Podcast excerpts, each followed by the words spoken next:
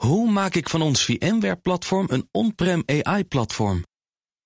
Lenklen, NVIDIA AI Enterprise Partner.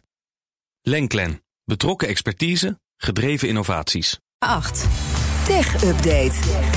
Ja, en dan gaan we naar Kees Dorstein. Goedemorgen. Ja, en niet met die Gommers nu, maar gewoon over Nee, ik heb maar even de auto naar de redactie gepakt uh, het is. Rotterdam. Dat is handig.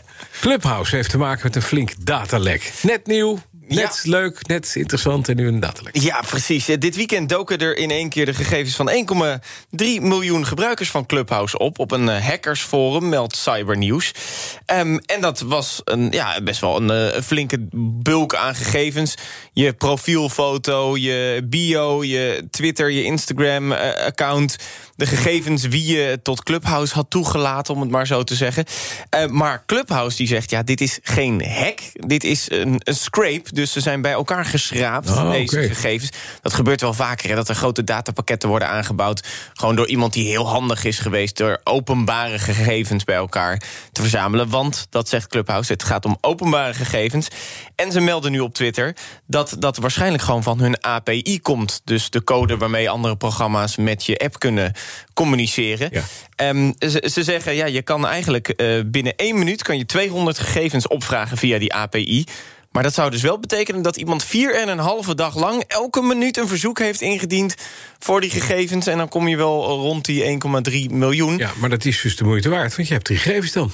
Ja, je hebt die gegevens, maar de vraag is... wil iemand die kopen? Want het zijn openbare Ja. gegevens. Je kan die ook, als je iemand specifiek zoekt... kan je die gewoon opzoeken.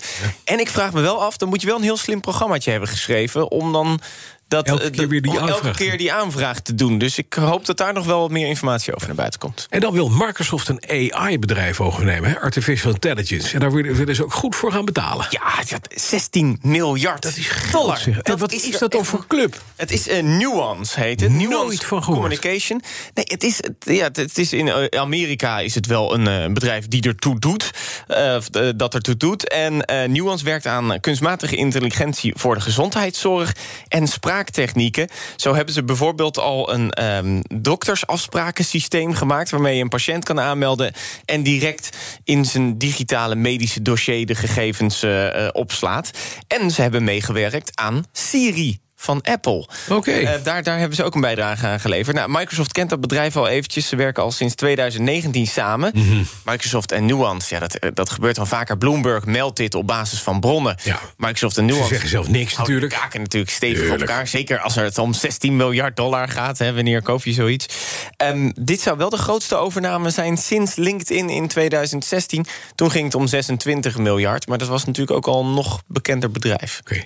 Dan, als je een Apple, Apple iPhone 11 hebt, moet je op de achterkant kijken, want dat kan je veel geld opleveren. Ja, heb je, heb je een 11 toevallig? Ik heb geen idee. Heb ik een 11? Wel, je hebt een Of 12. heb ik een 12? Ik ga even kijken. Want heb je de aller, allernieuwste, dan heb je een 12. Ik heb een nieuwe, ja. Ja, ik zeg, kijk. Jij hebt een 11. Ja. Ja, kijk, er, er is namelijk. ehm, eh, het schijnt zo te zijn dat er. Kijk, wat vlot. Het kan zijn dat, ja. Het kan zijn dat inderdaad, dat als het Apple-lo- eh, Apple-logo niet precies in het midden geplaatst is, Ja, ja, ja. dan kan het veel geld opleveren. Want een Twitteraar, eh, Internal Archive, dat is een account, die eh, deelde foto's van een verkeerd gedrukte iPhone 11, waarbij het Apple-logootje eh, een beetje schuin staat en wat meer naar rechts. En die heeft 2700 dollar opgeleverd. Nee, ik heb geen Omdat die productiefout. verkeerd gemaakt is. Omdat die verkeerd gemaakt is, dus drie keer de waarde. Eh, want eh, Apple die heeft een hele strenge veiligheidscontrole. Dus dit zou een kans zijn van 1 op tientallen miljoenen, zeggen eh, meerdere Apple-sites. Eh, om, omdat ze natuurlijk zo streng in de fabriek kijken... dat eh, al die achterkantjes allemaal precies hetzelfde hebben. Hè, die Ja, zijn maar die zijn dus toch door de kwaliteitskenmerken heen Hij gerold. hij heeft 2700 dollar van Apple gekregen. Nee, hij heeft, nee hij heeft, het is dus onbekend. Van wie die het heeft gekregen. Ja, ja. Maar eh, meerdere Apple-sites, die, eh, de echt wel populaire Apple-sites... die zweren dat die foto's echt zijn. Uh-huh. Dus dat het zomaar eens kan zijn. Maar ik heb hem zelf dat account ook even een bericht gestuurd, niet gereageerd. Wie heeft het dan gekocht? Ja. Dat vraag ik me dan toch af. Ja. Plus, ik denk, ja, 2700 dollar, dat is ook weer niet heel veel. We hebben het net over een overname van 16 miljard gehad. Dus dat is wel een beetje... Het lijkt me een one of a kind. Die wordt miljoenen waard over jaren. Nou ja, Nou ja, is, dat, ik, ik, ik zou wel verkopen en dan gewoon wachten op de nieuwste. Want dan heb je direct het geld en nog meer om de nieuwste upgrade te kopen. Een fout natuurlijk. gemaakte iPhone is niks waard. Nou, dat is de enige. Nee, de- ja, maar als de binnenkant maar goed is, maar de achterkant, als dat maar een. eh, Collectors Is goed.